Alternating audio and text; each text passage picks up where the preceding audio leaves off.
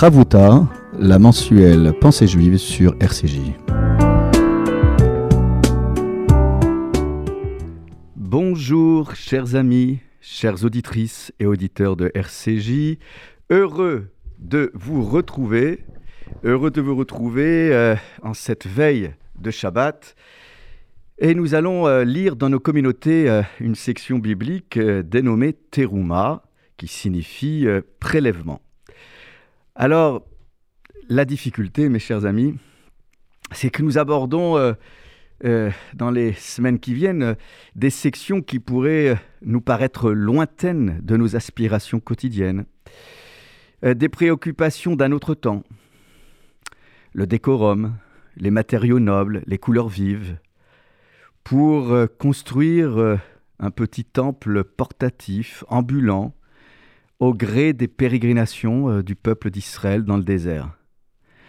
Comment imaginer, s'interroge Nachmanide, célèbre exégète espagnol, comment imaginer que des hommes et des femmes dont l'esprit a été annihilé par les travaux forcés imposés par cet homme autoritaire, despotique, monarque absolu que fut Pharaon, comment imaginer que ces hommes et femmes, fraîchement euh, affranchis de l'esclavage, de l'esclavagisme égyptien, puisse se révéler euh, être amoureux de ce qui est beau, en quête de ses couleurs les plus belles, de ses matériaux, disais-je, les plus nobles. Comment imaginer que des hommes et des femmes confrontés à la laideur du monde, à la méchanceté, à la cruauté, à la malveillance, puissent être encore capable de chercher en eux des ressources insoupçonnées pour édifier, euh, somme toute, une maison qui va ne leur servir que à chanter le nom de Dieu, à glorifier l'Éternel. Ce Dieu, certes libérateur d'Israël, mais qui est impalpable, invisible, et qu'il faut euh, étonnamment enfermé dans une petite maison. Vous aurez compris que Dieu étant partout, il semble quelque peu réducteur euh, de l'enfermer euh, dans une maison. Euh, ce temple portatif est-il vraiment le lieu idéal pour chercher Dieu? J'en veux pour preuve que quand Dieu dit dans cette paracha, dans cette section biblique, euh, Vasuli Migdash, ils feront pour moi un sanctuaire, Veshachanti Betocham, et je résiderai en eux, et non pas en lui. Vous connaissez ce commentateur, Rachi, qui précise que si Dieu est capable de dire que par le biais de la centralité du culte, qui était là encore indispensable. Pourquoi indispensable? Parce qu'à l'époque de nos patriarches et matriarches, dès qu'on le ressentait, on construisait son temple privé, son hôtel privé, sur lequel on apportait les offrandes. Vous imaginez des hôtels privés ici et là, disséminés dans le camp d'Israël Non, il fallait centraliser le culte et surtout organiser les choses de sorte à ce qu'il n'y ait pas de dérapage. Euh, et nous savons que parfois, lorsqu'on veut construire des temples dits pharaoniques, on connaît les désastres dans certains pays où les dictatures ont voulu laisser des traces indélébiles de leur autoritarisme. Alors ce Dieu d'Israël, il est capable d'être à la fois glorieux, majestueux, mais à la fois capable de se contracter, de se rétracter, comme pour dire si moi je suis capable, le Dieu de tous les dieux, le roi des rois, de faire de la place à autrui, alors ne prenez pas trop de place Faites un temple certes beau, mais dans lequel il y ait euh, une place au silence.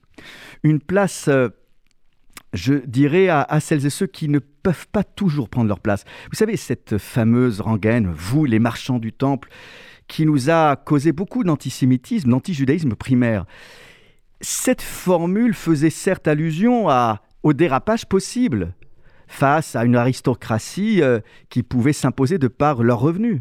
Mais n'oublions pas, et je le rappelle à celles et ceux qui étaient euh, euh, à l'origine de cette euh, formule malheureuse, que quelqu'un qui était pauvre n'était pas nécessairement obligé d'apporter une offrande animale au temple. Il y avait des offrandes végétales, il y avait de la fleur de farine, on avait toute possibilité de s'exprimer et ne pas tomber dans la rivalité et la concurrence des offrandes.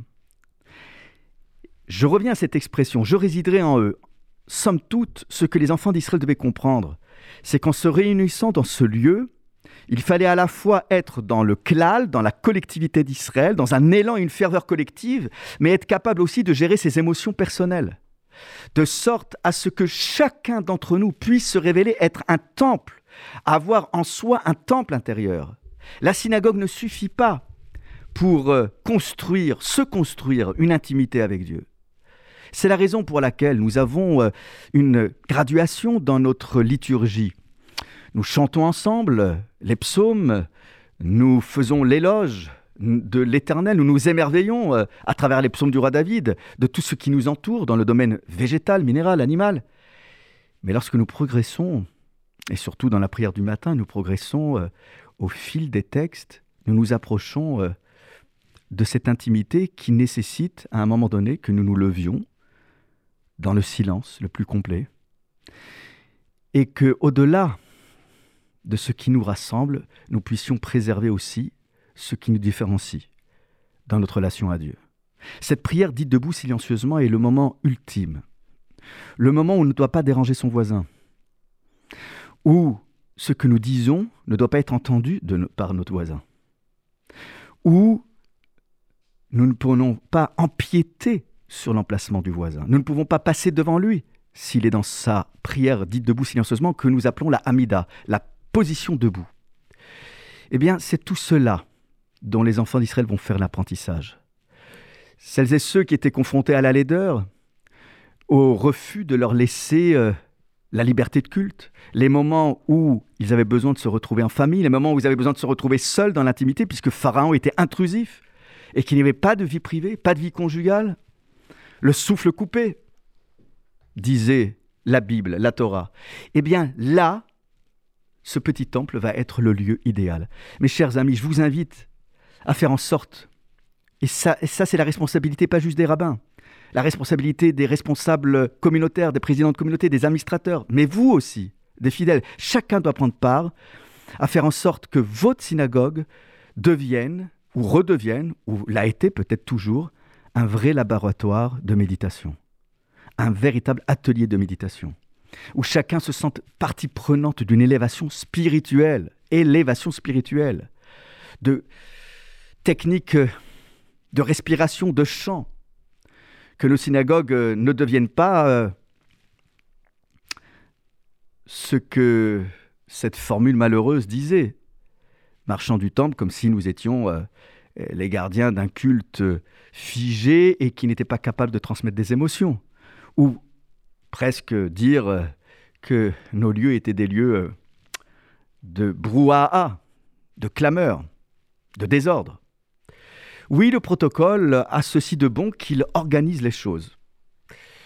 Et même si nos synagogues doivent rester conviviales, il n'en reste pas moins que euh, mettre un peu de protocole et d'ordre ne va pas entraver euh, cette atmosphère que certains voudraient conviviale. Elle l'est et elle le sera et elle le restera. Donc vous avez ici euh, véritablement quelque chose que nous pouvons actualiser. Nous ne sommes pas dans le désert, encore que parfois. On parle bien de déserts médicaux et de déserts spirituels et ou affectifs. Nous ne sommes plus avec un temple portatif. Nos synagogues euh, n'ont pas nécessairement besoin euh, d'être avec les matériaux les plus riches ou les plus chers ou clinquant, il n'en reste pas moins que nous devons nous réapproprier ces lieux. Et je vous invite à faire en sorte, en douceur, avec pédagogie, en faire en sorte que nos synagogues redeviennent ces lieux où chacun pourra trouver sa place. Le commentateur chassidique, le rabbin Lévi de Bertitchev, disait euh, dans son commentaire sur le début de cette paracha qu'au moment même où les enfants d'Israël vont devoir faire l'apprentissage du don, de soi, de la volonté, de l'expression du cœur, pour pouvoir continuer à avancer dans le désert sous les injonctions divines, alors quand Dieu dit ils prendront pour moi, il les invite à lui préparer une offrande, ce n'est pas parce que Dieu a besoin d'offrandes pour qu'on lui prouve ce que nous avons en nous, c'est tout simplement pour forger, pour construire une personnalité de générosité en chacun de ces hommes et femmes qui ont été confrontés à la méchanceté et tout ce qui est à l'opposé de la générosité. Comment être généreux? Comment être euh, bienveillant lorsqu'on a été confronté depuis son jeune âge à la malveillance, à la maltraitance, à la violence? Parfois même dans des milieux où on s'attendrait à ce qu'on ait de la bienveillance. Eh bien, en dépit de tout cela, Dieu dit, je vais vous élever. On vous a traité de vermine, on vous a réduit à l'état de bête de somme, et moi je vais vous considérer comme des princes et des princesses d'Israël. Oui, nous devons nous considérer les uns et les autres sans pour autant tomber dans une forme de laxisme ou de bienveillance exacerbée. Nous devons faire en sorte de participer à l'élévation de soi et à l'élévation de l'autre. Et c'est pour cela que c'est le verbe prendre et non pas le verbe donner. C'est pour cela que dans terouma, il y a le mot, il y a, la racine hébraïque, donc de, de, de d'élévation. Et dans prélèvement, vous avez aussi déjà en français cette notion d'élévation. Et c'est précisément parce que Israël a compris qu'il fallait à la fois être dans l'accomplissement de la volonté divine, parce qu'il comprenait, comprenait que ce n'était pas pour appliquer la volonté de l'autoritarisme, comme ils avaient été confrontés avec Pharaon, mais c'était tout simplement parce que cette volonté divine était là non pas pour les étouffer ou les asphyxier, n'en déplaise à certains, mais bien au contraire pour les affranchir de tout ce qui pourrait entraver euh, cette expression dont je parlais tout à l'heure de ressources insoupçonnées. Vous construirez pour moi un temple parce que vous êtes des temples. Voilà. Eh bien, mes chers amis, euh, on va faire une petite pause musicale, mais juste pour vous dire que nos synagogues ne sont ce que nous voulons qu'elles soient. A tout de suite après une pause rafraîchissante avec notre couple bien aimé.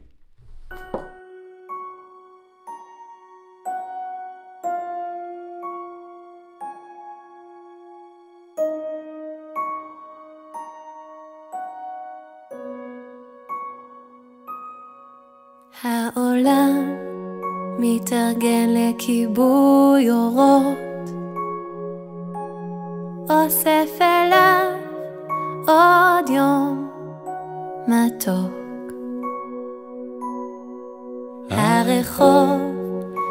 מתרוקן ממכוניות,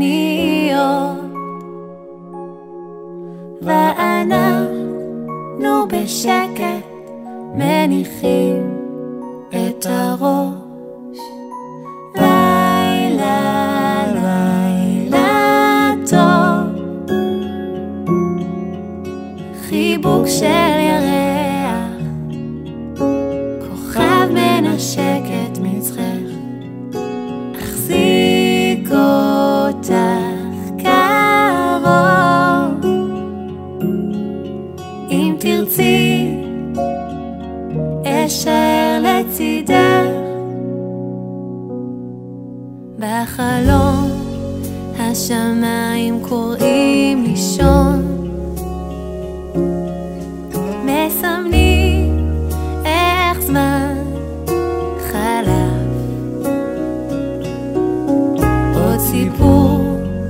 מתגלגל לו על הלשון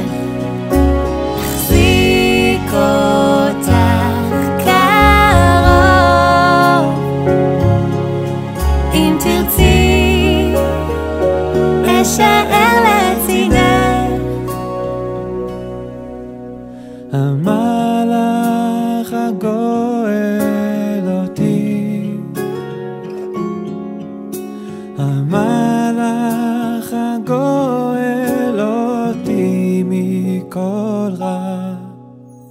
לילה, לילה טוב. חיבוק של ירח, כוכב מנשק את מצחך. Quelle douceur, quelle bienveillance. Toujours dans les paroles choisies par ce couple israélien et dans cet entremêlement de voix euh, douces et agréables.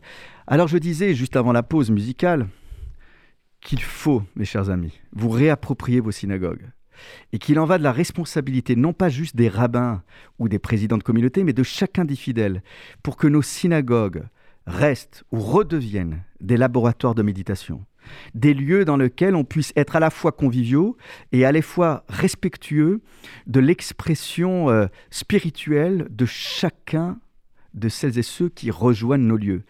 À la fois préserver une ferveur collective, mais respecter par le biais de ce que j'expliquais tout à l'heure, de la Hamida, la prière dite debout silencieusement. Il y a des lois multiples qui nous demandent de ne pas entraver le périmètre d'intimité, ce qu'on appelle les quatre amotes de la personne qui est debout. Si j'ai terminé, moi, ma prière silencieuse, je ne bouge pas de ma place.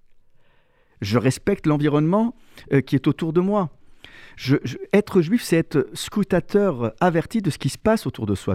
Je, parle toujours de l'effet bulldozer, c'est-à-dire que je rentre dans, un lieu, je ne tiens pas compte de l'historique du lieu, j'impose ma façon de faire, ma façon d'être, comme si tout le monde pouvait être au même niveau de degré de- d'observance, de, pratique, de compréhension. Donc si la synagogue n'est pas ce petit temple portatif qui aujourd'hui ne l'est plus portatif, si la synagogue ne l'est plus, comment voulez-vous que les gens aient envie de fréquenter nos lieux où ils trouvent souvent que nos prières et nos offices sont trop longs? Donc il, faut pouvoir convivialité n'est pas entravée par un recueillement et un protocole. Le protocole, c'est ce qu'on appelle le céder, euh, l'ordre. Et, et c'est ce qu'on nous a souvent reproché. Donc, je parlais de la formule malheureuse tout à l'heure des marchands du temple, mais elle fait aussi allusion à ce brouhaha, à cette clameur, ce désordre. Donc, faire régner le silence, c'est pas entraver la convivialité. Euh, c'est pas mettre en suspens la sociabilité des uns et des autres. Bien au contraire. Ce lien exclusif d'intimité qu'on doit avoir, Dieu, avo- à- en voir avec Dieu, précisément, est au cœur des préoccupations euh, des codificateurs euh, du Shulchan Aruch concernant les lois du Beth Knesset, de la synagogue. Donc, mes chers amis, si j'insiste autant, c'est parce que cette paracha qui, qui pourrait paraître d'un autre temps, temps portatif, ambulant, les matériaux nobles, les couleurs vives, les dimensions, il n'en reste pas moins que, à travers ce commentaire chassidique de Rabbi Sadou Bertichev que je vous ai livré il y a quelques instants, où précisément il explique que ce n'est pas Dieu qui a besoin d'une maison, bien évidemment, que cette centralisation du culte, c'est pour s'opposer à tout ce qui se passait autour de- des enfants d'Israël, des Hébreux, à l'époque où il y avait toutes sortes de cultes idolâtres, mais qu'il fallait éviter les dérapages, les dérives. Euh, les, patriarches et matriarches avaient chacun leur temple, leur privé, leurs hôtels privés. Mais là, il faut centraliser. Et que si Dieu n'a pas besoin de savoir ce que nous voulons lui prouver, parce qu'il sait très bien ce que nous avons en nous-mêmes, ce travail d'apprentissage à ce qui est beau, à faire émerger les ressources insou- insoupçonnées de chacun, tant sur le plan spirituel que sur le plan de la créativité, avec euh, un encadrement certes très précis. C'est tout simplement parce que les enfants d'Israël doivent comprendre que appliquer la volonté divine, c'est pas étouffant ou asphyxiant. S'il est vrai que la volonté pharaonique était euh, euh, annihilante, était asphyxiante, la volonté divine est là pour les affranchir de tout ce qui pourrait entraver leur épanouissement personnel. Donc cette notion d'élévation pardon, que nous trouvons dans le mot prélèvement, c'est tout simplement parce que à travers ce don de soi, vous prendrez, oui c'est violent, vous allez vous déposséder de- de- d'une partie de vos biens, vous allez pouvoir euh, avancer vers moi en vous élevant. Quand les enfants d'Israël appliquent de cette manière la volonté divine, ils rajoutent une force d'élévation à ce qu'on appelle Pamalia Shelmala, ce temple céleste. Le temple céleste qui n'est que la résonance, qui n'est que l'écho du temple d'en bas, la Jérusalem d'en haut et la Jérusalem d'en bas. C'est dans cette configuration que nous devons évoluer dans l'espace synagogal. C'est pour cela que je vous le redis, euh, non pas comme une injonction, mais comme une approche différente. On se plaint de telle ou telle synagogue, mais nous en sommes tous responsables. Les cris ne devraient pas avoir leur place dans une synagogue. Les tumultes, les disputes, les propos euh, euh, futiles. Euh, préserver un lieu, le sanctuariser, c'est tout simplement faire en sorte que ce lieu soit un lieu dans lequel on soit à la fois en collectif et en intimité avec Dieu. Et c'est pour cela que quand on est debout silencieusement, on est dans une forme de lien exclusif qui s'intègre parfaitement dans la collectivité tout en euh, exprimant des émotions qui nous sont propres et que nous ne voulons partager qu'avec Dieu. Voilà la progression de la liturgie. Voilà comment, à travers une paracha qui a l'air très lointaine de nos aspirations quotidiennes, nous pouvons appliquer euh, euh, ce commentaire du Kedushat Lévi dans notre manière d'approcher la synagogue. Alors maintenant, je voudrais avancer avec vous sur un autre point. C'est ce texte très connu concernant la menorah, le candélabre. Vous savez que la menorah symbolise euh, au sens mystique euh, la chormat Torah, la sagesse de la Torah. Et il est vrai que lorsque nous regardons attentivement euh, le commentaire du Ktav Sofer, qui est le fils du Khatam Sofer, né à Presbourg au XIXe siècle, eh bien, nous voyons qu'il s'interroge. Dans le chapitre 25, verset 31, on nous dit que Dieu s'exprime ainsi, Sita menorah tu feras euh, un candélabre d'or pur. Ce candélabre, c'est-à-dire son pied et sa tige, sera fait tout d'une pièce, tout d'un bloc. Les calices, les boutons, les fleurs feront corps avec lui. Et le Ktav Sofer rebondit sur un commentaire très connu de Rachi, c'est la exégète champenois, qui nous explique que l'intention du lecteur averti, doit se focaliser sur la formulation euh, grammaticale du verbe faire. C'est ce qu'on appelle un ifal, une formule passive. Et Rachi s'était interrogé sur la manière avec laquelle le verset s'était exprimé. Dieu ne dit pas tu feras, mais le tu feras le candélabre, mais c'est le candélabre qui sera fait. Pourquoi adopter euh, euh, la formule passive? La formulation passive. Et là, Rachid nous dit, mais parce que en fait, compte, euh, elle s'est faite d'elle-même. La menorah s'est faite d'elle-même parce que euh, Moïse avait une difficulté euh, dans la confection, ou plutôt dans la compréhension de la confection du, candélabre, de la menorah. Et ces difficultés étaient telles que, selon le Midrash repris par Rachid, Dieu aurait dit à Moïse jette le bloc d'or pur dans le feu et émergera de ce feu la menorah. Alors ça peut, ça peut sembler un peu magique, ésotérique euh, comme commentaire, et le Ktav Sofer s'interroge déjà sur une chose. Pourquoi se focaliser sur la menorah alors que toutes les activités liées à la construction du tabernacle et de ses ustensiles, ces activités étaient complexes, d'une complexité incroyable. On voit les détails, euh, tant dans la dimension, dans les matériaux. Tout était complexe. Pourquoi alors juste se focaliser sur la complexité de la menorah. Donc le Ktaf Sofer ne comprend pas pourquoi Rashi euh, a l'air de dire que la seule difficulté, ce serait la menorah. Non, les, tous les ustensiles nécessitaient une compréhension euh, très particulière, une concentration liée à la complexité. Alors le Ktaf Sofer déduit du fait que Rashi se focalise que sur la menorah pour dire que la menorah est singulière. Que la menorah est singulière dans sa symbolique parce qu'il s'agit de sagesse parce qu'il s'agit euh, euh, d'une manière euh, d'approcher le divin. En somme, en somme, ce que veut dire, ce que veut dire le, commentaire, c'est que la difficulté n'est pas tant dans la confection de la menorah que dans la manière de comprendre, comprendre la manière d'adopter la sagesse de la Torah. On peut intellectualiser la Torah, on peut être sage, mais ne rien comprendre euh, à ce que nous pourrions faire transparaître de la Torah. En somme, si la Torah n'est juste qu'un objet intellectuel, alors rien ne transparaîtra dans ta manière d'être d'être vis-à-vis des autres, d'être dans ta manière de consommer, d'être dans ta manière d'exprimer tes émotions.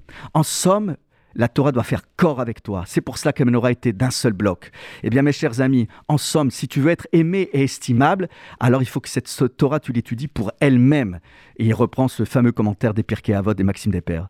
Faire bloc avec la Torah, c'est que nous soyons capables d'exprimer à la synagogue et ailleurs, et à l'extérieur de la synagogue. Un judaïsme qui s'incarne dans notre manière de parler, qui s'incarne dans notre manière de nous exprimer, expression corporelle, vocale, et ainsi de suite.